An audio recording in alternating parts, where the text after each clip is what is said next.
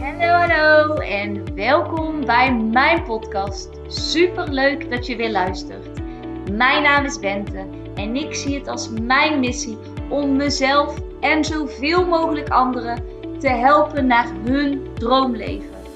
In deze podcast heb ik het over hoe je een succesmindset ontwikkelt, wat de wet van aantrekking is, hoe je deze voor je laat werken en hoe jij stappen kunt zetten richting jouw droomleven. Laat jij mij jou inspireren en ga jij mee op reis van persoonlijke ontwikkeling? Let's go Dio!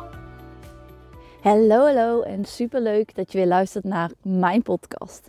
In deze podcast wil ik je meenemen in Do what is right, not what is easy. En ik werd daardoor ook weer vorige week geïnspireerd door Oprah. En ik heb die, dit volgens mij vorige week al aangehaald in een podcast. Maar uh, zij zei toen van, weet je, doe altijd het juiste ding. En het juiste ding doen wordt altijd, in ieder geval op de lange termijn, wordt dat of beloond. En je voelt in ieder geval altijd een bepaalde rust als jij die keuze hebt gemaakt. En um, ze had het er bijvoorbeeld over dat haar producers hadden een, uh, een aflevering uh, gepland met een, een vrouw. Die was overdag schooljuf en s s'avonds was prostituee. En nou ja, zij wilde, ze was bereid om alles te laten zien. En er was natuurlijk uh, een hele hoop commotie. Want hadden ze echt zoiets van: wow, dat is echt heel bijzonder dat iemand dat wil laten zien. Omdat dat normaal natuurlijk uh, niet echt voorkomt. En uh, voor een uitzending heeft Oprah altijd met die mensen een gesprek van: Weet je, wat is je intentie? Wat wil jij komen brengen? En weet je, heb je een gezin? Heb je een kind? En toen vertelde die vrouw dat ze een kind had. En toen zei Oprah tegen zichzelf van... At that moment I knew this show will never see the light of day. I knew this show will never see the light of day. En wat bedoelde zij daarmee? Ze had zoiets van: zij heeft een zoon. Dit gaat haar zoon haar nooit vergeven. En ook al is zij nu bereid om het te laten zien, ik ga dit niet doen. En Oprah kreeg echt wel ruzie met haar producers, of in ieder geval conflicten van, ja, dat zij degene was die zo'n goed verhaal liet schieten. Maar zij zei van, uiteindelijk kon ik met een gerust hart gaan slapen. En niet dat ik heb bijgedragen aan, aan zoiets. En dat is natuurlijk een heel duidelijk voorbeeld. Maar ik denk dat we zulke voorbeelden heel vaak hebben. Dat is sorry zeggen, ook al is dat heel moeilijk. Verantwoordelijkheid pakken op het moment dat wij iets fout hebben gedaan, dat wij een fout hebben gemaakt. Dat is eerlijk zijn, ook al is het moeilijk. En ik had zo nog twee uh, situaties. Um, ik uh, ben dit weekend dus een uh, weekendje weg met mijn schoonouders en met Kevin naar een paar kerstmarkten. En vrijdag gebeurde er iets waardoor, toen we al onderweg waren, waardoor eigenlijk, ja, als ik thuis was geweest, ik echt wel eventjes weer in een flink dipje misschien was geraakt. En ja, we waren al onderweg. Dus nou ja, dan moet je ermee dealen terwijl je onderweg bent. En dat, dat is ergens ook goed, hè. Want ik ben het eens dat je emoties af en toe de ruimte moet geven. Um, en dan vervolgens ook weer kunt kiezen voor iets anders. Ik ga daar ook dieper op in in mijn podcast over een week ziek en emoties komen en gaan. Um, maar ik was dus ook echt s'avonds helemaal kapot. Donderdag mijn opleiding gehad, vrijdag naar school uh, gewerkt en uh, toen uh, gelijk door. Dus best wel goed geslapen tot een uur of zes. Toen wel klaar wakker.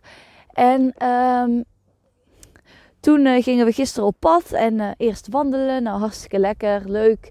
En toen daarna naar Valkenburg en we zouden s'avonds uit eten gaan en ook op, daar nog naar de parade gaan kijken.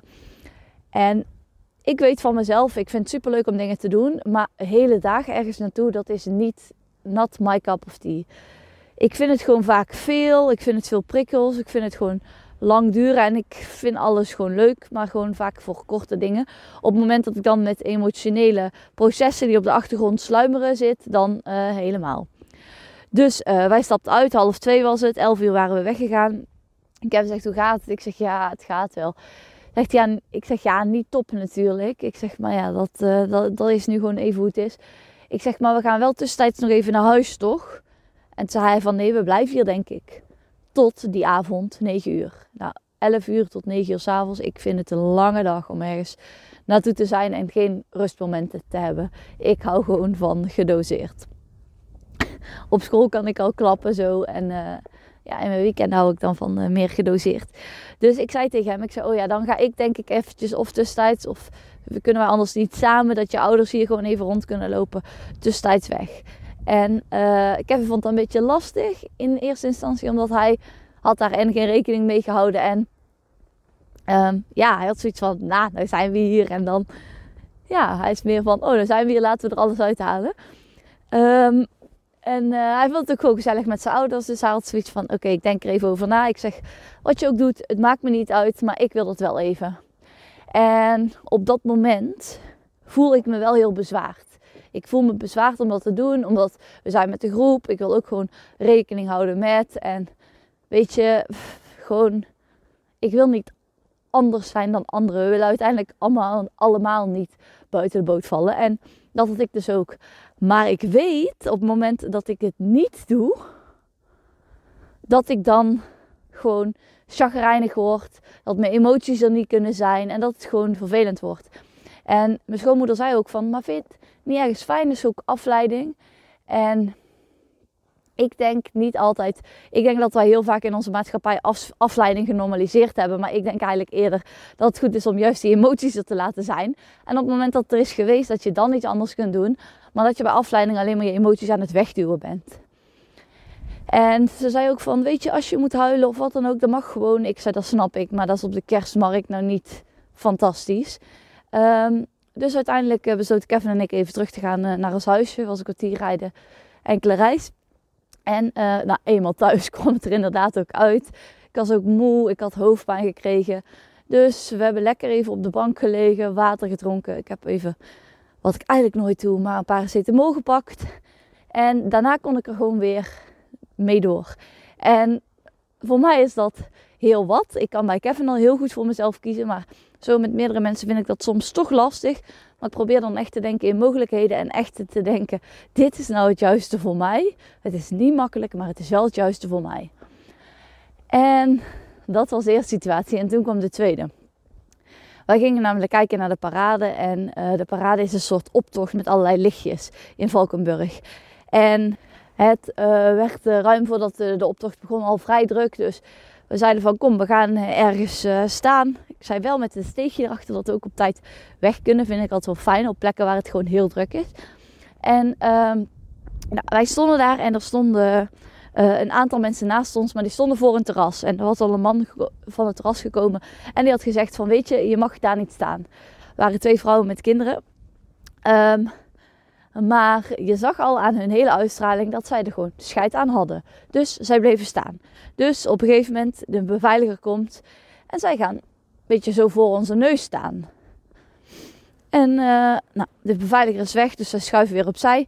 En uh, die man komt nog een keer van, weet je, hij vertelt ook in het Engels van, weet je, jullie moeten aan de kant en anders komt de politie dadelijk. En uh, die duwt jullie dan gewoon, zeg maar, terug het vak in, om het zo even te zeggen. En, nou ja, goed, zij bleven gewoon staan, hadden daar gewoon scheid aan. En, nou, dit was weer opnieuw zoiets dat mijn eerlijkheid en rechtvaardigheid zo wordt getriggerd. Want het gaat er mij niet om dat kinderen niet voor mij mogen staan. Tuurlijk mogen kinderen voor mij staan. En ik ben ook de laatste bijvoorbeeld in een, in een pretpark of zo die er iets van zegt. Maar wij stonden daar al langer te wachten. Zij komen op het laatste moment aan en zij komen daar staan. Dus op een gegeven moment komen ze voor ons staan. En ik dacht, nee, weet je? Nee. Nu neemt echt mijn rechtvaardigheidsgevoel het over van mijn conflict. Dus ik zeg tegen hun, want het was in het Engels, want spraak geen Nederlands ik zeg tegen hun, ga maar gewoon achteraan staan. Wij staan hier al heel de tijd te wachten. Je kunt gewoon achteraan gaan staan. En zij doen net alsof, ons, of alsof ze ons niet begrijpen. En ik zeg het weer opnieuw. Ik zeg het weer opnieuw. Uiteindelijk gaan twee weg. En mijn hart bonst in mijn keel. Die andere, andere vrouwen blijven staan. En uiteindelijk uh, lost het op met een sidder. Gaat uiteindelijk een van de vrouwen voor ons door knieën met al die kinderen. En de andere gaat toch naar achter nadat een bewaker het voor de vijfde keer zegt. Maar voor mij was dit echt weer een grote overwinning. En echt, maar ook dus echt het besef do what is right, not what is easy. We staan er met keiveel mensen, niemand zegt iets. En ik heb zoiets van, come on, wij staan hier hartstikke lang te wachten. En jullie besluiten even voor onze neus te gaan staan. Ik zal de laatste zijn die kinderen achteraan zet. Dat zou ik nooit van mijn leven doen. Maar op die manier, dat klopt niet. Je hoeft niet door het leven te gaan alsof, ieder, alsof jij alles kan maken. En jij scheid hebt aan alles en iedereen. Dat vind ik gewoon echt not dan. Dus dat was, dat, oh, ik had gisteren zo even twee keer zo'n moment van do what is right, not what is easy. En met die les wil ik je eigenlijk deze dag insturen van, weet je, op welk gebied in je leven dan ook is, of het nou iets heel kleins is of iets heel groots is, do what is right, not what is easy. Doe wat juist is en niet altijd wat makkelijk is, want die twee dingen zijn niet altijd hetzelfde. En ik wil je daar echt toe uitnodigen om hiermee aan de slag te gaan. En mijn hand wordt ijskoud. Dus nu ga ik lekker mijn telefoon in mijn zak leggen en terug naar het huisje. Ik vond het super leuk dat je weer hebt geluisterd. Tot de volgende keer. Doei! Niet je nou van deze podcast en wil je mij graag helpen? Laat dan een review achter via Apple of iTunes en dan help je mij en mijn bereik enorm.